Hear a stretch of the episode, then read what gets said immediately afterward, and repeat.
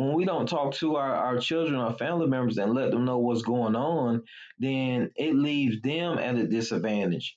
And right. then being me, being left at a disadvantage because I don't know when I turn 40 what I need to be getting checked for. You see what mm-hmm. I'm saying? Beyond Ourselves is a podcast where I, Taylor Camille, share stories by those living a life fully and beyond any stigma or perceived limitations a health condition may have on their day to day lives. For season two of this series, we're highlighting stories from Black men, the stigmas around caring for their health and bodies beyond fitness, and examining masculinity. As always, please share and subscribe if you haven't already. Today, we are speaking with Timothy Mitchell about his experience with colon cancer. Obviously, this topic was top of mind after the August passing of Chadwick Boseman and the subsequent statistics that permeated the news cycle not long after. According to the American Cancer Society, black colorectal cancer patients are about 15 to 20% more likely to die from the disease than patients of any other race. Not only do black Americans have the shortest survival rate of any racial or ethnic group in the United States for most cancers, but they also have the highest incidence of colorectal cancer.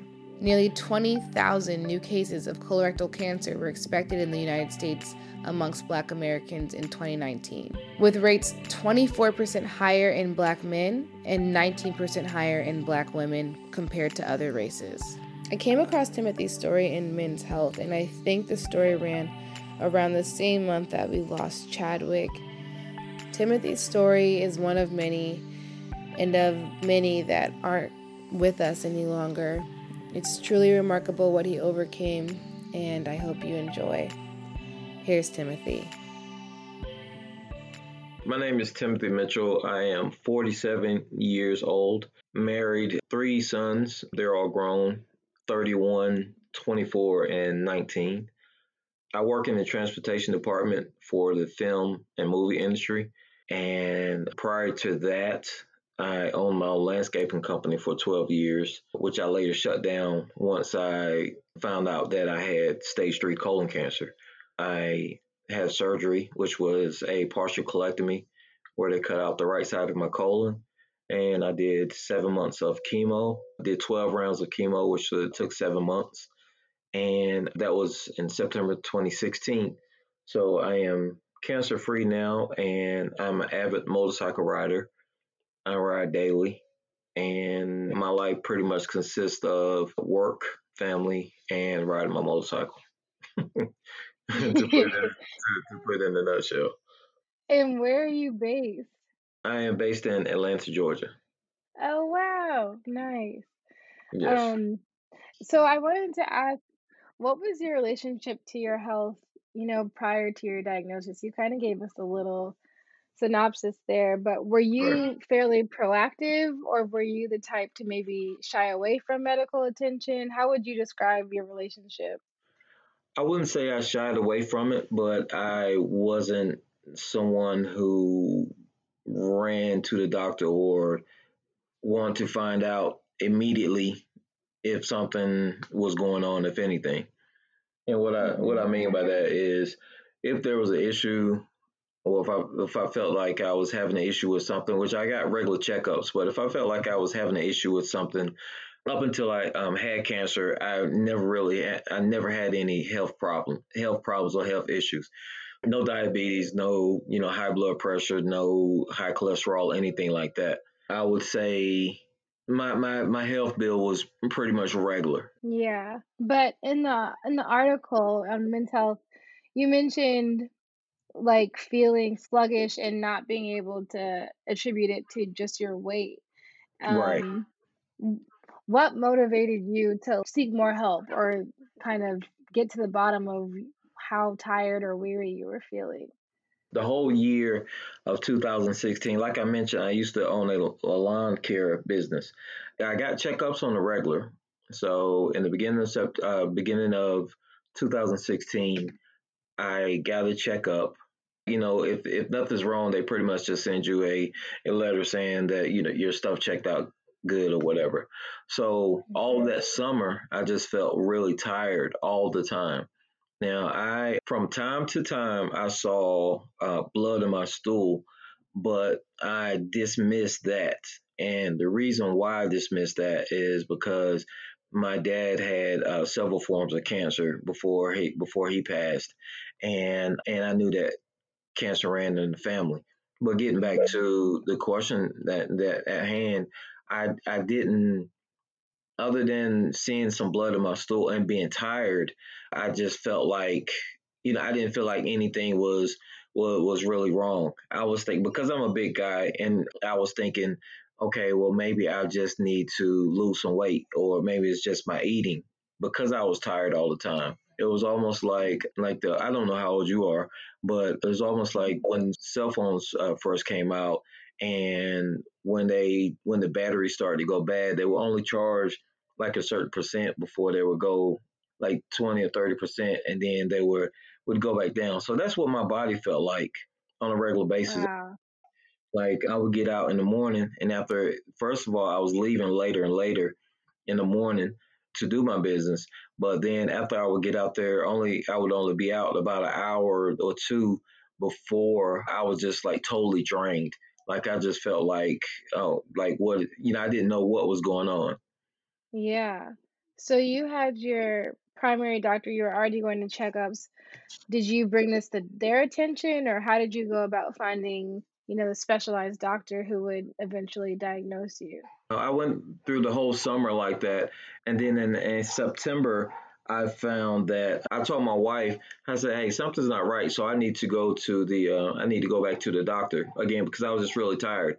So once I went to the doctor, he looked at my charts from March and he saw he saw that uh, my blood was actually like really low then back in March. So he said, I need to send you to get some blood work. So this was on a Thursday evening that he sent me to get blood work. So on Friday, on Friday morning at 6 a.m., the nurse was calling and she said, "Hey, don't go to work. Don't don't drive. Don't do anything. You need to get some blood from the. Uh, you need to go to the hospital and get some blood." So I ended up staying in the hospital for the weekend and I had to get uh, my hemoglobin was at a five, which a normal hemoglobin is at thirteen point five. Oh my gosh! Right, so I was about to stroke out out there in that sun and didn't even know it. So they scheduled me for a colonoscopy the next couple days. I did a colonoscopy, so they found a mass in, on the right side of my colon, and then they said, okay, we they were pretty sure it was cancer, but they said we need to do an MRI. So the next couple days, they did an MRI, which they confirmed it was cancer stage three, and the tumor was a little larger than a large lemon, and it was starting to protrude outside of my colon. So then the next week, I was in surgery. So pretty much in like two weeks, I was I went from from working every day to found out that I had colon cancer to surgery. Oh my goodness! Right. That quickly. Yeah, that quick. Now, mind you, I was walking around every day. I just felt like, you know, I just felt I was just too big. I need to lose some weight. The only other thing, besides me being just really tired a lot, my cravings, I, I used to, and this is going to sound really crazy, I used to eat like a bag of lemons weekly. What? Yeah. So, like, like cut up the lemon like like the the lemon peeling and everything. I will wash it off, cut it up, and eat the whole thing. So that was attributed because I was highly anemic and I didn't know it. So mm. like I don't know if you uh, ever heard of like uh, a woman that's pregnant that is highly anemic. They you know they might they might crave like ice a lot or they might eat stuff that's not has no nutritional value, but you know that's what mm. they crave.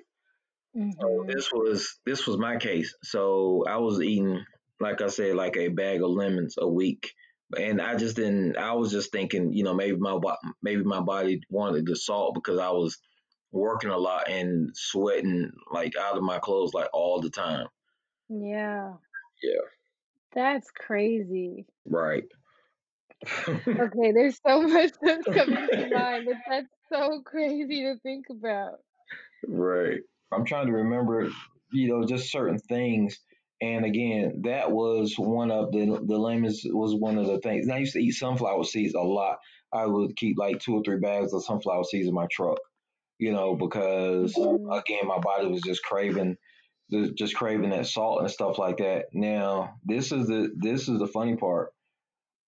as soon as I had surgery, I didn't have a craving for lemons or sunflower seeds, and really haven't eaten them since my surgery. Oh my goodness. Yeah, yeah. So it was that was that was that was pretty crazy, but Yeah. Well, what are some of the other symptoms? So basically, like fatigue, these strange cravings. I don't know if that's something everyone right, um, would have, but and then blood in your stool. What are some right. other things that you've been like, oh, that was a sign, or I, you know, I overlooked that, or were those your main symptoms? Honestly, that was that was it for me, you know, Mm-hmm. because and that's why colon cancer has been deemed a silent killer because it doesn't doesn't give your body a lot of adverse effects like Mm-hmm. like some other sicknesses. So Yeah. that's why, you know, early detection is key with colon cancer. You know, if you detect it early, you can possibly have surgery be done and keep it moving. Yeah. I mean, but that was interesting too because I feel like you mentioned your your dad and your granddad had Right. colon cancer, and it's like if this conversation could have happened between generations, you would have Exactly. even yeah, you would have even been better equipped to deal with it. Exactly. Oh, one thing I did leave out. I have a genetic s- syndrome. It's called Lynch syndrome. And Lynch syndrome is a, a genetic disorder where I pretty much have the trait for cancer, you know, from Oh, my mom and my dad's makeup. Because my mom eventually died from breast cancer. She died early. She was in her 50s when she died. So, again, my genetic makeup pretty much said that I was going to have cancer. These are things that I say know your history, ask questions, you know, ask questions of your of your elders yeah, as far as like what's oh. going on.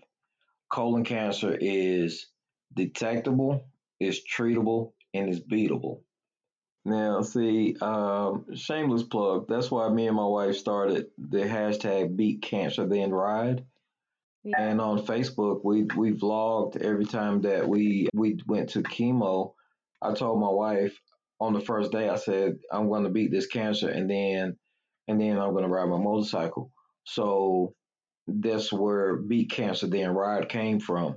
And the reason why we decided we wanted to vlog is because as I talk to different people of different ethnicities, I'm finding that it was pretty much a generational thing, not necessarily a cultural thing. And when I say a generational thing, meaning the older people, they didn't necessarily, when something was going on with a family member, they didn't necessarily talk about it or say, because I've been to the doctor or been to the hospital, you know, a few times with my dad when when I was younger, and I never never really knew. I don't know if I didn't think to ask or or they just never said, you know, hey, you know, Susie or Uncle Joe has X Y Z. And a couple times, you know, I've been with him, you know, his sisters and brothers, because my dad is from a very large family and you know but they again they never talked about it and uh generationally they never talked about it it's almost that the situation where you know what goes in this house stays in this house with a lack of a better term which is dumb because and I say that because when we don't talk to our, our children, our family members, and let them know what's going on, then it leaves them at a disadvantage. And Right. then being me, being left at a disadvantage because I don't know when I turn 40 what I need to be getting checked for. You see what I'm saying? Mm-hmm. Yeah. and which I think the generations today are a little better. I don't know if it's more open or what you would call it, but we just do a, a better job at you know actually talking about things versus back in the day where they just didn't they just didn't talk about it. You know, the person would get sick, pass or whatever. It still was it was almost like hush hush. You know, as far as talking about it. So Yeah. So that's why me and the wife decided, hey, we're gonna we're to talk about it you know we're to vlog about it so people can actually see what goes on on a on a weekly basis when somebody is going through cancer or chemo Mm-hmm. Yeah. I mean, what a stark difference from your upbringing. Like, one, you know, not even talking about it inside, you know, with family, and now on the reverse is like broadcasting this why to other people so that they have something to take away or something to you know guide them through what they might go, be going through because yeah we all you know it, it's such an uncharted territory i think because there is this like factor of hush. But i wanted to ask how i mean yes you were vlogging but how did you talk about this with your with your boys because i mean you have three boys right and i'm thinking now this has gone through you know you your dad his dad i'm guessing right, right? yeah exactly exactly yes. yeah so how did you how did you have this conversation with them well, once they once they found out that I was sick, uh, again, we're we're pretty open as far as as far as talking to them about it, and so they were pretty much in every step, you know, as far as okay, dad has to go to chemo. My youngest was still in high school, so it was for you know really almost two years. He was in the band, so I couldn't participate in a lot of his stuff because I was because I was sick. You know, your immune system is is compromised when when you when you're going through something like that. But we talk about a lot of stuff all the time. It it came pretty easy to let them know, okay, this is what's going on. Daddy has cancer. Uh, we have to, you know, he has to do chemo. You know, hopefully this chemo is going to help.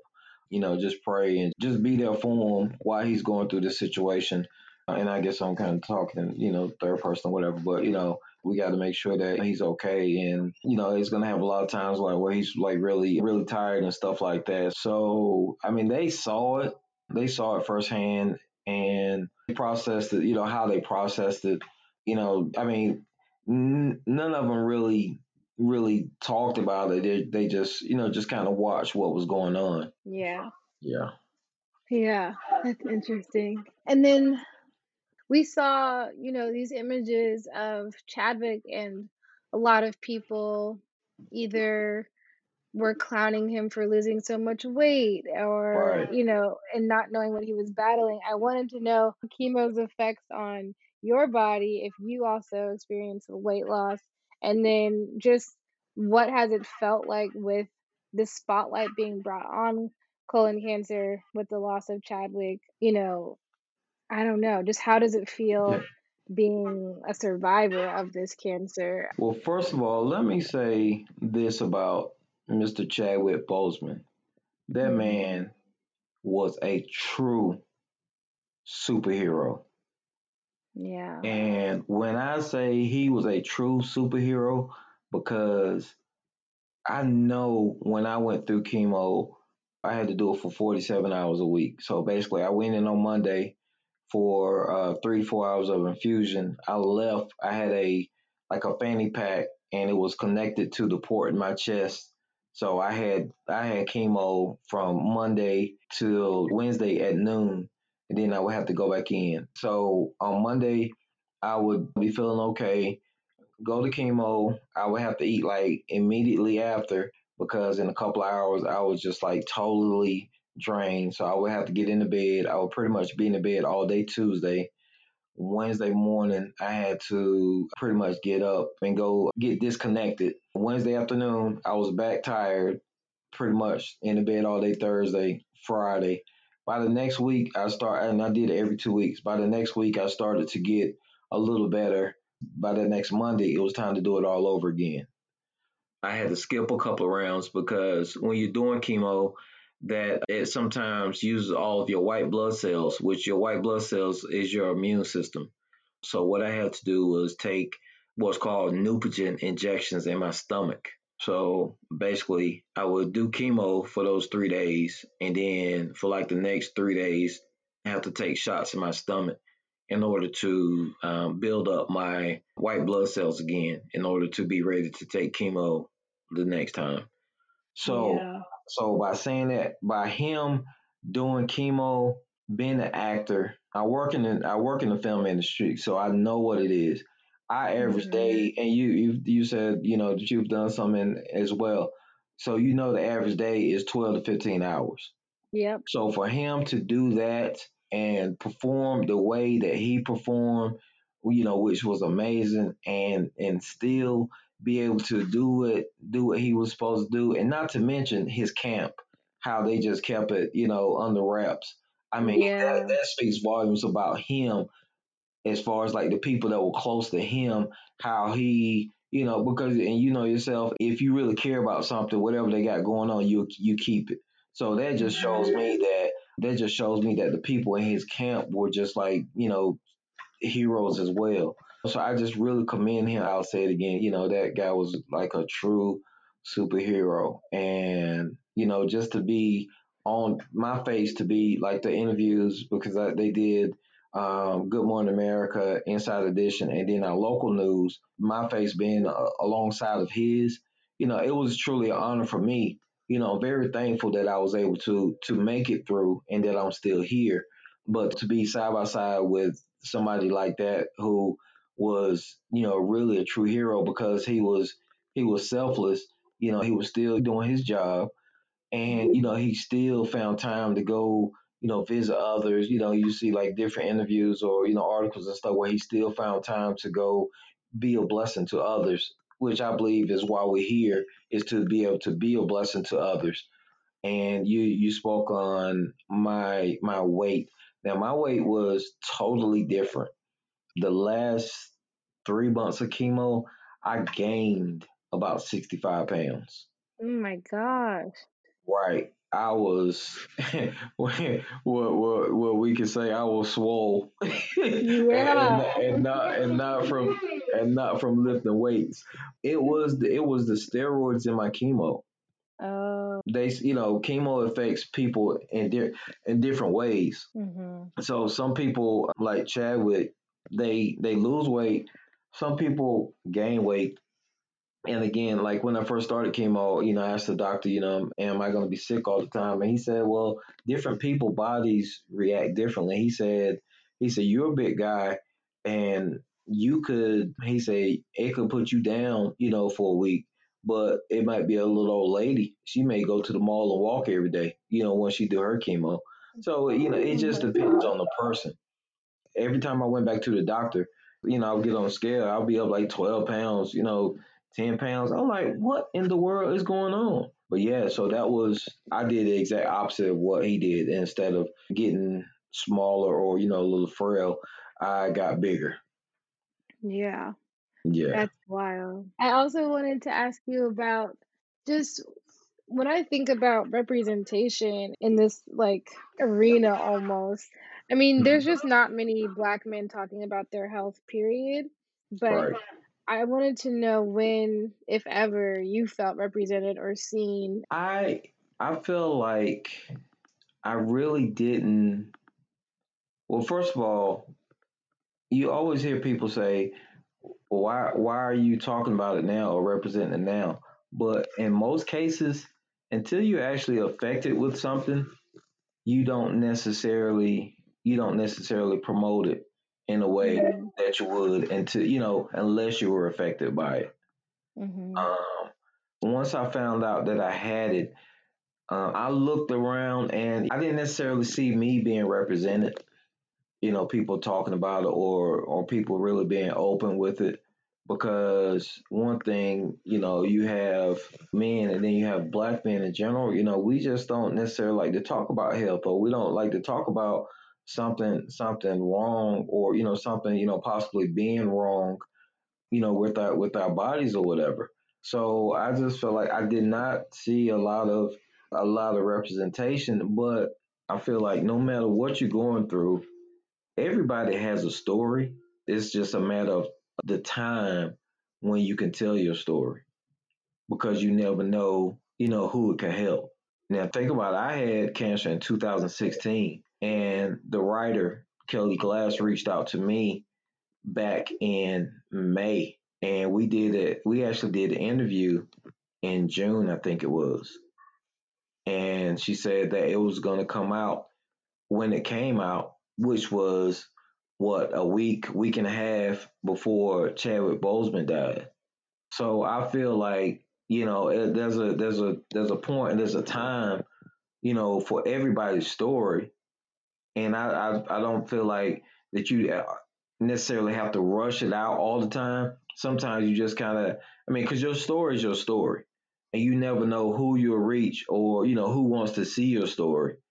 You know, you just have to you have to be mindful, and you have to be sensitive to you know your conversations when you're talking to somebody because you never know when you can help somebody you know that may be going through the same thing you're going through or it may be ahead of them yeah yep that's really real. That like almost gives me chills to think about the timing of that. And Right. Right. Exactly. yeah. And because I often, it's crazy because I often look at, I've been looking at men's health and other men's publications in Mhm. developing this. And that was like one of the first stories I saw that actually went, you know, or profiled someone actually going through something. I think a lot Right. of the time men are fed, and those types of publications are fed things that are like about getting stronger or about like being, you know, great in bed or just like all these Right. superficial things. And that was the first piece. I was like, hold up, wait, Right. wait a second. Like there's actually some, something to like digest here. So that was refreshing to see for sure. That's great. That's great. I have a few more questions. Yeah. One being, what do mm. you think helped you most through treatment? Like, you're talking one week on, one week off, basically. Right. How did you, I mean, obviously your wife, but how did you power through that? My faith is is the biggest thing. I just I just had faith and and don't get me wrong, you can have a, a direct line with God, but at the same time you can still be scared. So mm-hmm. because you never know. I just kept saying, you know, I'm gonna beat this cancer and then ride my motorcycle. And I just kept, Yeah. I just kept saying in my mind, you know, I'm gonna beat it and then ride. And I, just, and I, I do feel like how you go through something is how you come out of it. So, and I'll say that again, how you go through something is how you come out of it. So, if you just constantly have a positive attitude, no matter what you're going through, and and you set in your mind that you're going to be determined determined to make it through, I think that kind of helps your body to line up. It it allows your mind to to help you get through it because you know your mind can your mind can basically put you in the ground or put you in the clouds. And what I Mhm. mean by that is you can be so worried about something that you pretty much, you know, dead already. So I just I just really made it a point to just, you know, try to try to be positive and and try to um, stay on track as far as what I want to do. And you mentioned, you know, my wife, you know, if you're fortunate enough to have someone to go through it like I was, to have her to go through it with me, you know, somebody that's more than amazing, then, you know, it makes it that much easier. Yeah, definitely. Did you at all during this feel vulnerable about, you know, the state you were in? I did feel vulnerable because in my household, I'm the primary. So Mm-hmm. when I couldn't work, which, you know, kudos to my middle son, which actually, you know, operated the business while I was down. And, but because I couldn't actually get out there and get it, because men pride themselves on being able to, you know, like I say, get out there and get it. And when you can't do that, if I stressed about anything, that was what I stressed about. Uh, Mm-hmm. because I wasn't able to get out and make the money like I like I wanted to or like I usually do. Right. Yeah, so that was probably my biggest stretch, man. yeah, kudos to your son. That's really remarkable that he was able to pick up the torch. How how would you define masculinity? How would I define masculinity? Mm-hmm. Okay. I would describe masculinity as you got to know when you can handle something and when you can't handle something. And what I mean by that is, it's one thing to be uh, man enough or masculine enough to say, well, you know, I know I can handle X, Y, Z, you know, whatever's going on.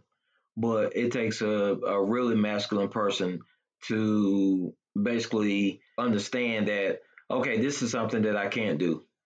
You know, this this is mm-hmm. beyond me, or this is this is more than what I can handle right now.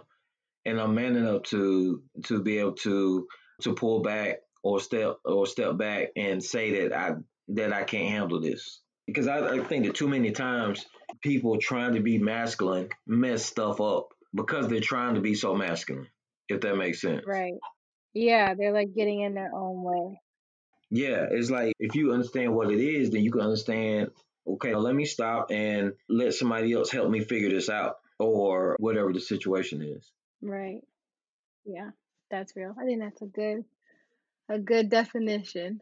I'm so happy that we got to be connected and to hear your story um, verbally is truly powerful. And the other question I ask people when I end my shows is what brings you peace? And it can be anything. Yeah, what, without a doubt. There are two things. People that know me know that I love my motorcycle and I love my wife. I probably should have said that in a different order. No, I think you said that in the order that it came to mind. That is what it has to be. And I'm not, I can't edit that for you, bro. Oh my goodness. Oh my goodness. I love so so th- those are those are the, the the two things that that keep me in peace. I love to ride I love to ride my motorcycle and I love to be around my wife. Me and my wife are I don't like to say we're best friends because I, always tell I say we're not best friends. You know, I tell her, I tell her we're friends. You know, it's just kind of a joke we have. So we're we're not best friends, but we're, we're friends that that love each other dearly. And she's always bubbly. She's always she's always uh, up good cheer and she really she really keeps me going. I don't smile a whole lot. You know, when I laugh I smile, but I don't smile a whole lot. And I just think it, you know, I just think I have a dumb smile when, you know, like for pictures or whatever. But she makes me smile. She is my everything. So so those are the two things. My wife and my motorcycle because when I ride, whatever you're going through or whatever the situation is, you get on your motorcycle and ride and you just don't think about it. You know, and now everything comes back when you get off. It's, it's not like um, I, I guess it's like any other high. You know, while you're doing it, it feels great but but when you when I turn the motorcycle off, you know, I'm, it's back to life. But if I was to explain what riding a motorcycle is, that's what it is to me. Beyond Ourselves is an original series produced and hosted by me, Taylor Camille. A variety of the series artwork shared here and on our Instagram at Beyond Ourselves are created by Carmen Johns and Sierra Hood. My hope is that these listenings have left you with a warm heart and an even cooler mind. I hope you are left feeling able to seek peace in the spaces and places you may find yourself in. If you're interested in being on the pod or have any compelling leads, please shoot us an email at info at beyondourselves.com and subscribe and share if you haven't already.